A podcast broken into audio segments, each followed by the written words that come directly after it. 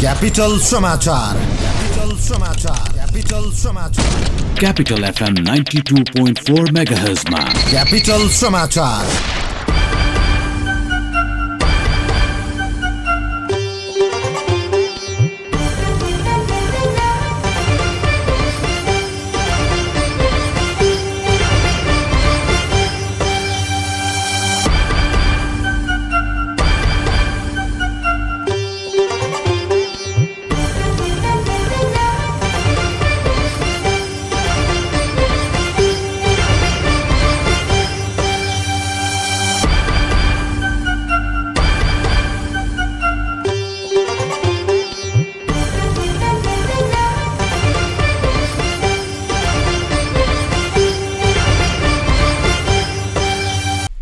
नमस्कार साँझ छ बजेको क्यापिटल समाचारमा स्वागत छ। उपस्थित छौँ डाकमान राई र सुशील खतिवडा।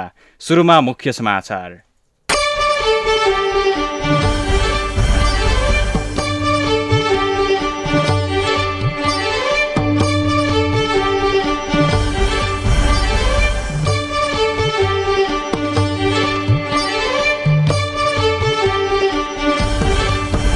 सरकार विरुद्ध प्रतिपक्षी दल कङ्ग्रेसद्वारा देशव्यापी प्रदर्शन प्रधानमन्त्री ओलीको राजीनामा माग। कार्यदललाई भोलि नै प्रतिवेदन बुझाउन नेकपाको सचिवालय बैठकको निर्देशन भेनेजुएला प्रकरणमा पार्टीको धारणा यथावत रहेको दावी। नेपाल र चीनबीच पारवहन प्रोटोकलमा हस्ताक्षर गर्ने तयारी बिआरआई सम्मेलनमा सहभागी हुन राष्ट्रपति भण्डारी चीन जाने कार्यक्रम तय। भेनेजुएला युद्धमा होमिन सक्ने राष्ट्रपति मधुरोको भनाई। देशको आन्तरिक मामिलामा अमेरिकाले हस्तक्षेप नगर्न अमेरिकालाई चेतावनी। र युए विरुद्धको एक दिवसीय टी ट्वेन्टी अन्तर्राष्ट्रिय क्रिकेट सिरिज जितेको नेपाली राष्ट्रिय टोली स्वदेश फिर्ता प्रत्येक खेलाडीलाई जनही पाँच लाख रुपियाँ पुरस्कार दिन सरकारलाई सिफारिस गर्ने राखेपको घोषणा। ल हेर त यो पालि नै फेल भएछ। के गरेर खान्छ सय तैले? पढाइ छैन खाडी नै जाने भइस् त। पढाइ नभएर के भो त? सिप चाहिन्छ खान र लाउन। अनि देश र विदेशमै काम पाइने। एस्काभेटर तालिम सिक्न जानुपर्छ सिटिई द्वारा सम्बन्धन प्राप्त। निजी क्षेत्रको एक मात्र आठ वर्षदेखि सञ्चालित construction equipment training and service centre प्राली त्रिपुरेश्वरमा जहाँ दक्ष अनुभवी इन्जिनियर र अपरेटरहरूबाट प्र्याक्टिकल सहितको एस्काभेटर अपरेटर तालिम दिइन्छ। त्यसैले सिप सिक्ने किनकि सिप नै शक्ति हो। फोन नम्बर सन्तानब्बे पाँच दस अन्ठानब्बे तिन तिन तिन सन्तानब्बे पाँच दस अन्ठानब्बे तिन तपाईँ क्यापिटल समाचार मोरङको radio Sarangi one O one point three megahertz र पोखराको radio Sarangi ninety three point eight megahertz सहित देशभरका विभिन्न एफएम स्टेसनहरूबाट एकैसाथ सुनिरहनु भएको छ। समाचार अब विस्तारमा। नेपाल कम्युनिष्ट पार्टी नेकपाको सचिवालय बैठकले कार्यदललाई भोलि नै प्रतिवेदन बुझाउन निर्देशन दिएको छ। आज बसेको पार्टीको सचिवालय बैठकले अहिलेसम्मको कार्य प्रगतिको विवरणसहित प्रतिवेदन बुझाउन कार्यदललाई निर्देशन दिएको हो। नेकपाले पार्टीको साङ्गठनिक एकीकरणको कार्यभार पूरा गर्न कार्यदल गठन गरेको थियो। कार्यदललाई आजको सचिवालयको बैठकले भोलि नै आफ्नो अहिलेसम्मको कार्य प्रगतिको विवरणसहित प्रतिवेदन सचिवालयलाई बुझाउन निर्देशन दिएको पार्टी प्रवक्ता नारायण काजी श्रेष्ठले जानकारी दिनुभयो। कार्यदलले प्रतिवेदन सचिवालयलाई बुझाइसकेपछि त्यसबारे आवश्यक निर्णय सचिवालयले लिने र स्थायी समिति बैठकमा बुझाउने उहाँले बताउनुभयो। अघिल्लो महिना बसेको पार्टीको स्थायी समिति बैठकले नौ सदस्यीय कार्यदल गठन गरेको थियो। दस दिनमा प्रतिवेदन बुझाउन भनिए पनि कार्यदलले प्रतिवेदन तयार गर्न सकेको छैन। यसैबीच नेकपाले भेनेजुएला प्रकरणमा आफ्नो अडान दोहोर्याएको छ। नेकपाले कुनै पनि देशमा बाह्य हस्तक्षेप हुन नहुने र कुनै समस्या देखिए त्यहीँका जनताले शान्तिपूर्ण रूपमा समाधान खोज्नुपर्ने बताएको छ। राष्ट्रसङ्घको बडापत्र र पञ्चशीलको सिद्धान्तहरूप्रति सदा प्रतिबद्ध रहेको र हरेक देशको सार्वभौमसत्ता स्वतन्त्रता र भौगोलिक अखण्डतालाई सम्मान गर्ने नेकपाले बताएको छ। यसअघि नेकपा अध्यक्ष पुष्पकमल दाहालले एघार गते माघ गत माघ एघार गते विज्ञप्ति जारी गर्दै भेनेजुएलामा अमेरिकाको हस्तक्षेप भएको भन्दै विरोध जनाउनु भएको थियो।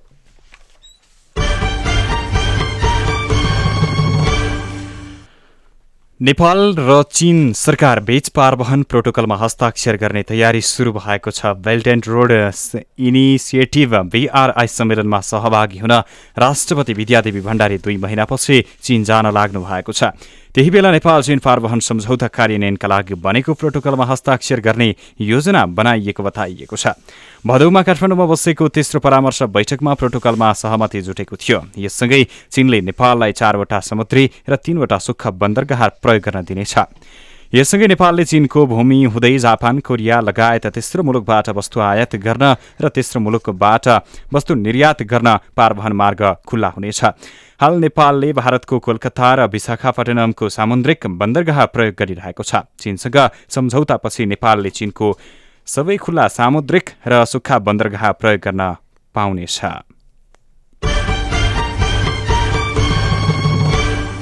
उपराष्ट्रपति नन्दबहादुर पुनले मुलुकलाई समृद्ध बनाउन थिङ्क ट्याङ्कको आवश्यक रहेको बताउनु भएको छ। उपराष्ट्रपति पुनले जनतालाई सुखी र समृद्ध बनाउन उनीहरूको श्रम र विवेकलाई प्रविधिसँग जोडेर अघि बढ्नुको विकल्प नरहेको पनि स्पष्ट पार्नुभयो। आज काठमाडौँमा आयोजित एक कार्यक्रममा बोल्दै उहाँले सूचना प्रविधिको युग सुरु भएको उल्लेख गर्दै त्यसको उचित व्यवस्था नगरेसम्म मुलुकमा विकास निर्माणको कामले गति लिन नसक्ने पनि बताउनुभयो। उपराष्ट्रपति पुनले मुलुकको समृद्धि का लागि सही नीति र सही सूचनाको पनि आवश्यकतामा जोड दिनुभएको छ। उहाँले सही नीतिको सफल सफल कार्यान्वयन भएपछि मात्रै मुलुकमा समृद्धि छाउने पनि स्मरण गर्दै जनतालाई सचेत गराउन सही सूचना सम्प्रेषण गर्न पनि सञ्चार माध्यमहरूको ध्यान आकर्षण गराउनुभयो।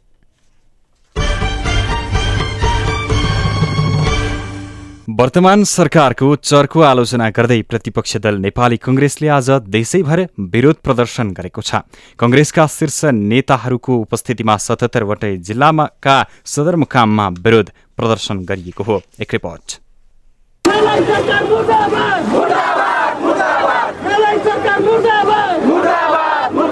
पछिल्लो समय सदन र सडकमा सरकारको चर्को आलोचना गर्दै विरोधका कार्यक्रम जारी राखेको प्रतिपक्ष दल नेपाली कङ्ग्रेसले सोमबार राजधानी लगायत देशका सतहत्तरवटै जिल्लामा विरोध प्रदर्शन गर्यो। केन्द्रीय नेताहरूको उपस्थितिमा प्रतिपक्षको शक्ति प्रदर्शन नाम दिएको विरोध र्याली सतहत्तरवटै जिल्लामा जारी रह्यो। यता राजधानीको विरोध र्यालीको नेतृत्व भने कङ्ग्रेसका पूर्व महामन्त्री तथा नेता प्रकाश मान सिंहले गर्नुभएको थियो। काठमाडौँका विभिन्न स्थानको र्याली सहित परिक्रमा गर्दै शान्ति बाटिकामा पुगेर कोन सभामा परिणत भएको सभामा बोल्दै कङ्ग्रेस नेता सिंहले पछिल्लो समय वर्तमान सरकारले देखाएको बहुमतको रवैयाले प्रतिपक्षको भूमिका अझै कठोर बनाएको बताउनु भयो उहाँले आफूलाई विधि र नीतिमा अघि बढेको भन्ने वर्तमान सरकारले कहाँ र कति बेला विधिको पालना गर्यो भन्दै प्रतिप्रश्न गर्नुभयो। यो सरकार खास गरेर यो आफूलाई चाहिँ बढे विधिमा चाहिँ हिँडेको भनेर चाहिँ आफूले चाहिँ भन्छ। विधिको शासन यही हो। यो चाहिँ संविधानमा उल्लेख भएको। यो संवैधानिक परिषदमा प्रमुख प्रतिपक्ष दल चाहिँ उपस्थिति बिना नै जानकारी बिना नै जुन यो आयोगहरूको चाहिँ प्रमुखहरू चाहिँ नियुक्ति गरेको छ के यही हो विधिको शासन यो सरकारको। वाइट बडी खरिदमा भएको घोटाला तेत्तिस किलो सुन काण्ड निर्मला पन्त हत्या प्रकरणको निष्पक्ष छानबिन र प्रतिपक्ष दलका नेताहरूको अनुपस्थितिमा आयोगहरूमा अध्यक्षको नियुक्ति सिफारिस गर्नु सरकारको दुई तिहाईको बहुमतको दम्ब भएको भन्दै कङ्ग्रेस नेता तथा सांसद राजन केसीले सरकारले अधिनायक बात लाद्न खोजेको भन्दै सबैलाई एकजुट हुन आग्रह गर्नुभयो। प्रतिपक्ष नेता जुन आवश्यक संविधानिक परिषदमा हुनुपर्ने ती कुरालाई पनि आज आयोगमा गठन भएको छ। त्यस आयोगमा चाहिँ नियुक्ति भएको छ। यसरी हेर्दा यो सरकार कतातिर जाँदैछ भन्ने कुरो प्रश्न हुन्छ। त्यसकारण यो अतिवादको विरुद्धमा अधिनायकवादको विरुद्धमा हामी एकजुट हुनलाई आभार पूर्व सभामुख तथा कङ्ग्रेस नेता तारानाथ राणा भाटले वर्तमान सरकारको रवैयाले वैदेशिक सम्बन्ध बिग्रन लागेको भन्दै विदेशी सम्बन्धलाई मजबुत बनाई नेपाल र नेपालीलाई समृद्ध बनाउने तर्फ सरकार चुकेको दावी समेत गर्नुभयो। छिमेकीहरूसँगको सन्तुलित सम्बन्ध कायम गरेर आफ्नो विकास प्रयासका पार्टनर बनाउने प्रयत्नमा शेष विश्वलाई नेपालको गरिबी र नेपालको पछौटेपन हटाउनका लागि हाम्रो विकासमा नेपाली जनताको जीवनस्तर उठाउनका निम्ति सहयोगी बनाउने प्रयत्नमा सरकार आज भोलि दिनदिनै चुकेर गएको छ। कङ्ग्रेस नेत्री तथा पूर्व महिला संघ अध्यक्ष अम्बिका बस्नेतले वर्तमान सरकार विकास भन्दा पनि विनाशको गतिमा अघि बढेको आरोप लगाउनु भएको थियो। उहाँले वर्तमान सरकारको आडमा दिनदिनै बलात्कार महँगी भ्रष्टाचार बढेको भन्दै पछिल्लो समय काण्डै काण्ड बोकेको सरकारले हामीलाई यो उपहार दिएको भन्दै व्यङ्ग्य गर्नुभयो। बोकेर अगाडि बढिरहेको यो सरकार जनतालाई समृद्ध बनाउँछु सुखी बनाउँछु भन्ने सरकारले आज निमुखा जनताहरूलाई के दिइरहेछ भन्दाखेरि भ्रष्टाचार चरम महँगी बलात्कार हिंसा हत्या यस्ता उपहारहरू दिइरहेको छ कङ्ग्रेस नेता नवीन्द्र राज जोशीले पूर्व प्रधानमन्त्री तथा कङ्ग्रेस सभापति द्वय कोइरालाको नाममा स्थापना गरिएका अस्पताललाई गरेको सौतनी व्यवहार तथा पछिल्लो समय वर्तमान सरकारले बौद्धिक व्यक्तिमाथि गरेको प्रहारले प्रधानमन्त्रीको चरित्रमाथि प्रश्न गर्ने उल्लेख गर्नुभयो यो देशका विद्वान जसले यो देशलाई आजको स्थितिमा आउन धेरै ठुलो योगदान गरेका छन् जो देशका लागि राष्ट्रका लागि चिन्तन गरिरहन्छन्। ती विद्वता विद्वानहरूलाई भन्नुभयो विद्वान हो तर कहाँ तिमीहरूलाई म खबरदारी गर्न चाहन्छु। यदि मेरो सरकारका विरुद्धमा बोल्यो भने म तिमीहरूलाई समाप्त पार्छु भनेर केपी ओलीले विद्वानहरूमाथि पनि आक्रमण गरे। अर्का सांसद भीमसेन दास प्रधानले डाक्टर गोविन्द केसीलाई बाध्य भएर अनसन तोड्न लगाएको आरोप लगाउनु भएको थियो। केपी ओलीजीले वास्तवमा अहिले हामीले सबभन्दा चिना गोविन्द केसी वास्तव अनसन हो। त्यसको पछाडि कारण तपाईँले बुझ्नुहोस्। वास्तवमा केपी ओले गोविन्द केसीलाई मार्न खोजेकै हो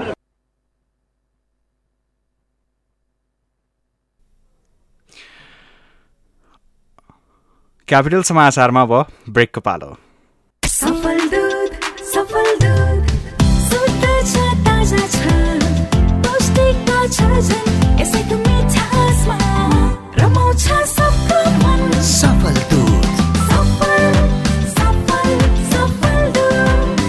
पौष्टिकताले भरिएको शुद्ध अनि ताज़ा, सफल दुध। उत्पादक सुजल डेरी प्राली, चन्द्रगिरी तिन, थानकोट, काठमाडौँ। संस्कृतिको संरक्षण गरौँ संरक्षण सार्वजनिक सम्पत्तिको रक्षा गरौँ।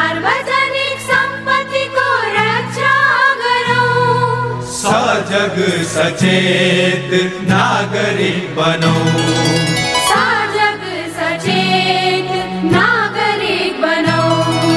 सजग सचेत नागरिक बनौँ। नेपाल सरकार संचार तथा सूचना प्रविधि मन्त्रालय।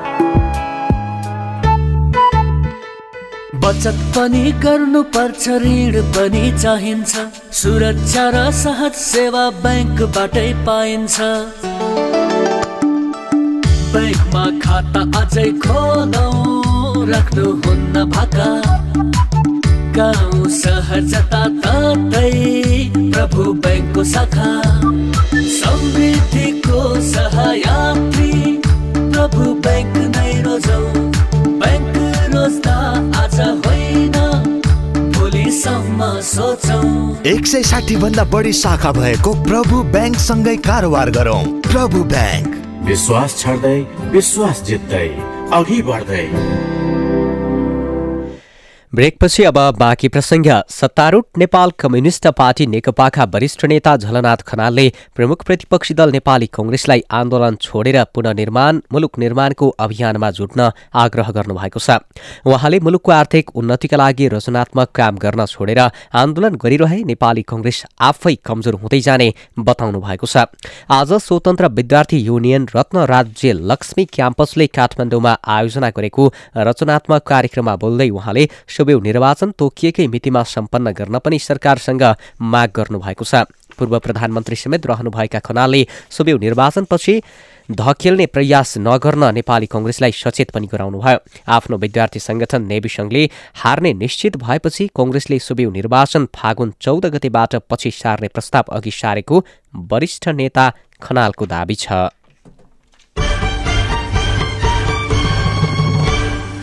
प्राविधिक विश्वविद्यालय स्थापना गर्न कार्यदलले मनमोहन स्मृति पोलिटेक्निकललाई प्राविधिक विद्यालय विश्वविद्यालय बनाउन सकिने निष्कर्ष निकालेको छ। सो निष्कर्ष सहितको प्रतिवेदन कार्यदलले आज प्रदेश एकका मुख्यमन्त्री शेरधन राईलाई बुझाएको छ। मोरङको बुढीगङ्गा गाउँपालिका चारमा रहेको मनमोहन स्मृति पोलिटेक्निकलमा एक्काइस बिघा दुई कट्ठा आठ धुर क्षेत्रफलमा प्रयोगशाला विद्यार्थी आवास सहित आवश्यक भवन उपलब्ध छ। प्राविधिक शिक्षातर्फ सिभिल कम्प्युटर इलेक्ट्रोनिक्स मेकानिकलको स्नातक तहका कार्यक्रम सञ्चालन गर्न न्यूनतम शिक्षक कक्षा कोठा र प्रयोगशाला भएकाले इन्जिनियरिङतर्फ स्नाकोत्तर तहको अध्यापन गराउन सकिने प्रतिवेदनमा उल्लेख गरिएको छ।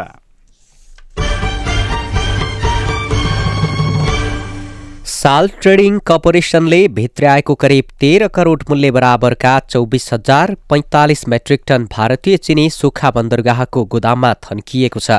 सरकारले चिनी आयातमा परिणात्मक बन्देज कोटा सिस्टम लगाएपछि कर्पोरेसनले भित्र्याएको उक्त परिणामको भारतीय चिनी गोदाममा थन्किएको हो। परिमाणात्मक बन्देजका कारण पाँच महिना भइसक्दा पनि कर्पोरेसनले चिनी लग्न सकेको छैन। दशैं तिहार तथा छठ पर्वलाई लक्षित गरी कर्पोरेसनले भारतको गुजरात राज्य स्थित रेणुका सुगर मिलबाट सो परिमाणको चिनी आयात गरेको थियो। ढिलो गरी आयात भएकाले सो चिनी भन्सार पास हुन नसक्दा गोदाममै थन्किएको छ। विगत लामो समयसम्म गोदाममै थन्किएका कारण चिनी बिग्रिँदै गएको छ। दुई हजार पचहत्तर भदौ एकतिस गते बसेको मन्त्री परिषदको निर्णयलाई आधार मानी वाणिज्य विभागले चिनीको जाँच पास नगर्न पत्रचार गरेकाले यस्तो स्थिति आएको सुक्खा बन्दरगाह भन्सार कार्यालयले जनाएको छ। कार्यालयका अनुसार साल ट्रेडिङ कर्पोरेसनले आयात गरेको चिनी असोज छ गते सुक्खा बन्दरगाहमा आएकाले भन्सार पास हुन नसकी गोदाममै थन्किएको छ। सुक्खा बन्दरगाहको गोदाममा राखिएको सो चिनी छाट्ने बारे विभागबाट कुनै पनि पत्र नआएकाले यसबारेमा अहिले केही भन्न नसकिने भन्सार अधिकारीहरूले बताएका छन्।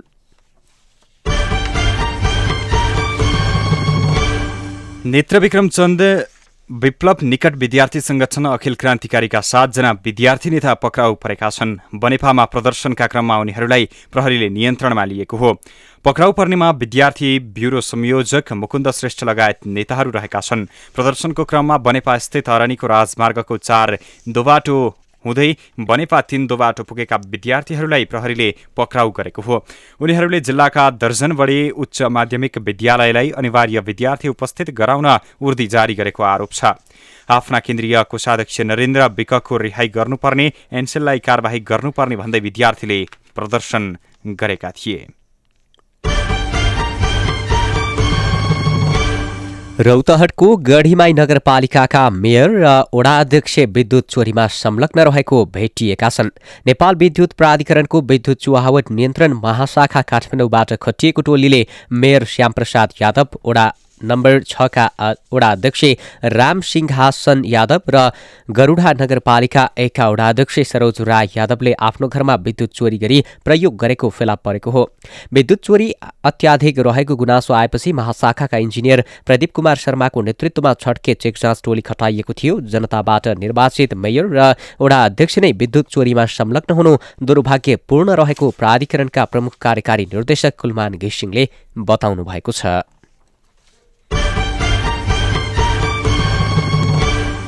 काठमाडौँ महानगरपालिकाले आगामी शैक्षिक सत्रदेखि अनिवार्य रूपमा स्थानीय पाठ्यक्रम लागू गर्ने भएको छ। महानगरका शिक्षा विभाग प्रमुख सीताराम कोइरालाका अनुसार महानगरभित्र रहेका सबै सार्वजनिक सामुदायिक र संस्थागत विद्यालयमा स्थानीय पाठ्यक्रम लागू गर्न लागि हो। नेपाल भाषा दिगो विकास वातावरण शिक्षा ट्राफिक व्यवस्थापन र काठमाडौँको पुरानो भाषा र संस्कृति सम्बन्धी विषय समावेश गरिने बताइएको छ। स्थानीय विषयवस्तु आवश्यकता र सामग्री उपयोग हुने गरी स्थानीय पाठ्यक्रम बढाउनु पर्ने पढाउनु पर्ने भए पनि यसअघि विद्यालयले लागू नगरेकाले काठमाडौँ महानगरपालिकाले यस किसिमको व्यवस्था लागू गर्न लागेको प्रमुख कोइरालाले जानकारी दिनुभएको छ।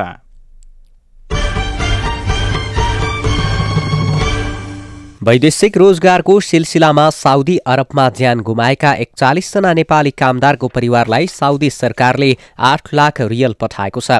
साउदी सरकारले नेपालको परराष्ट्र मन्त्रालय मार्फत मृतकका परिवारलाई उपलब्ध हुने गरी करिब आठ लाख रियल पठाएको हो। साउदी अरबले माघ सत्र गते परराष्ट्र मन्त्रालयको खातामा कामदारले ज्यान गुमाउनु पूर्वको अवधिमा पाउन बाँकी रहेको रकम तथा ब्लड मनी बापतको मृतक कामदारले पाउने सात लाख अन्ठानब्बे हजार पाँच सय छिहत्तर रियल पठाएको नेपाली दूतावास साउदी अरबले जनाएको छ।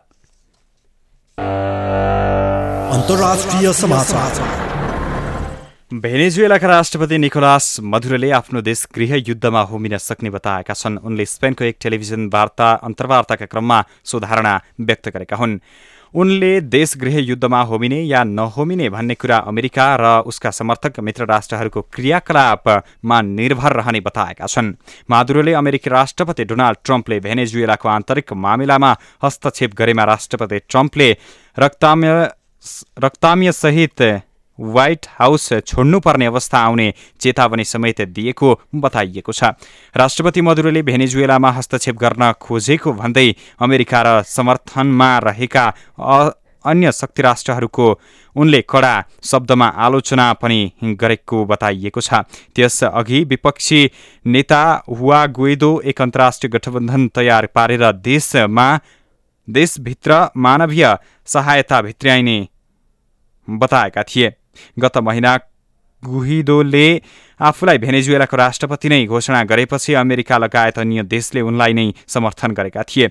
आफूले विकास विश्वका शक्ति समर विश्वका शक्ति राष्ट्रहरूको समर्थन प्राप्त गरेको भन्दै उनले आफ्नै भेनेजुएलाको राष्ट्रपति भएको बताउँदै आएका छन्। भेनेजुएलामाथि अहिले पनि सत्ताको लागि सङ्घर्ष सुरु भएको बताइएको छ।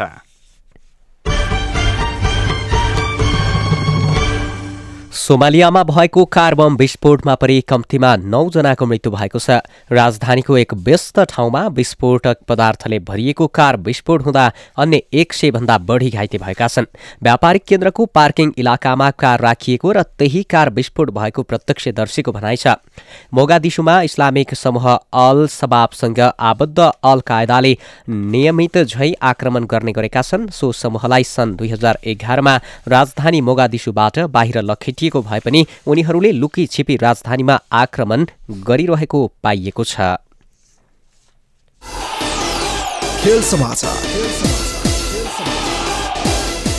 संयुक्त अरब इमिरेट्स युए विरुद्धको एक दिवसीय र टी ट्वेन्टी अन्तर्राष्ट्रिय क्रिकेट सिरिज जितेको नेपाली राष्ट्रिय क्रिकेट टिम खेलाडीलाई जनाही पाँच लाख रुपियाँ पुरस्कार दिन राष्ट्रिय खेलकुद परिषद राखेपले सिफारिस गर्ने भएको छ। राखेको सदस्य सचिव केशव कुमार विष्टले आज त्रिभुवन विमानस्थलमा नेपाली टिमलाई स्वागत गर्दै पुरस्कार दिनका लागि सरकार समक्ष सिफारिस गर्ने बताएका हुन्। यता राष्ट्रिय सभाका अध्यक्ष गणेश प्रसाद तिमल सिन्हाले नेपाली टिमलाई स्वागत गर्दै टिमलाई विमानस्थलमै नगद पुरस्कार दिएका थिए। उनले राष्ट्रिय टिमका सोह्र खेलाडी र चार अफिसियल गरी एक्काइसजनालाई जनाही दस दस हजार रुपियाँ प्रदान गरेका हुन्। दुईवटा ऐतिहासिक सिरिज विजेता नेपाली टिम अपरान्न चार बजी नेपाल आइपुगेको थियो। त्रिभुवन विमानस्थलमा ओर्लिए लगत्तै नेपाली टिमलाई भव्य स्वागत गरिएको थियो।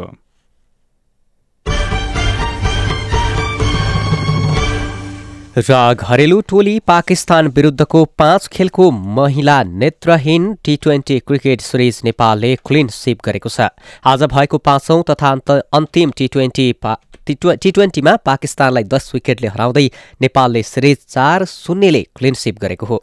इस्लामाबादमा पाकिस्तानले दिएको एक सय सत्ताइस रनको लक्ष्य नेपालले दस ओभर चार बलमा बिना विकेटको क्षतिमा पूरा गर्यो। यसअघि पहिले ब्याटिङ गरेको पाकिस्तानले पुरै बिस ओभर खेल्दै छ विकेट गुमाएर एक सय छब्बिस रन जोडेको थियो। सिरिज अन्तर्गत नेपालले यसअघि पहिलो र तेस्रो खेलमा दस विकेटको जित निकालेको थियो। दोस्रो खेल भने वर्षाको कारण रद्द भएको थियो। तेस्रो खेलमा नेपालले नौ विकेटको जित निकालेको थियो। खेल समाचारसँगै साँझ छ बजेको क्यापिटल समाचार सकियो। अन्त्यमा मुख्य समाचार। सरकार विरुद्ध प्रतिपक्षी दल कङ्ग्रेसद्वारा देशव्यापी प्रदर्शन। प्रधानमन्त्री ओलीको राजीनामा माग। कार्यदललाई भोलि नै प्रतिवेदन बुझाउन नेकपाको सचिवालय बैठकको निर्देशन। भेनेजुएला प्रकरणमा पार्टीको धारणा यथावत रहेको दावी। नेपाल र चीनबीच पारवहन प्रोटोकलमा हस्ताक्षर गर्ने तयारी। बिआरआई सम्मेलनमा सहभागी हुन राष्ट्रपति भण्डारी चीन जाने कार्यक्रम तय। भेनेजुएला गृह युद्धमा होमिन सक्ने राष्ट्रपति मधुरोको भनाई। देशको आन्तरिक मामिलामा अमेरिकाको हस्तक्षेप आफूहरूलाई स्वीकार्य नहुने चेतावनी। र युए विरुद्धको एक दिवसीय र टी ट्वेन्टी अन्तर्राष्ट्रिय क्रिकेट सिरिज जितेको नेपाली राष्ट्रिय टोली स्वदेश फिर्ता प्रत्येक खेलाडीलाई जनही पाँच लाख रुपियाँ पुरस्कार दिन सरकारलाई सिफारिस गर्ने राखेपको घोषणा। हवस् त अहिलेलाई साँझ छ बजेको क्यापिटल समाचार सकियो। अर्को हाम्रो समाचार बुलेटिन। भोलि बिहान छ बजे रहनेछ। सहकर्मी डाकमान राई र सुशील खतिवडा बिदा हुन्छौँ। नमस्कार।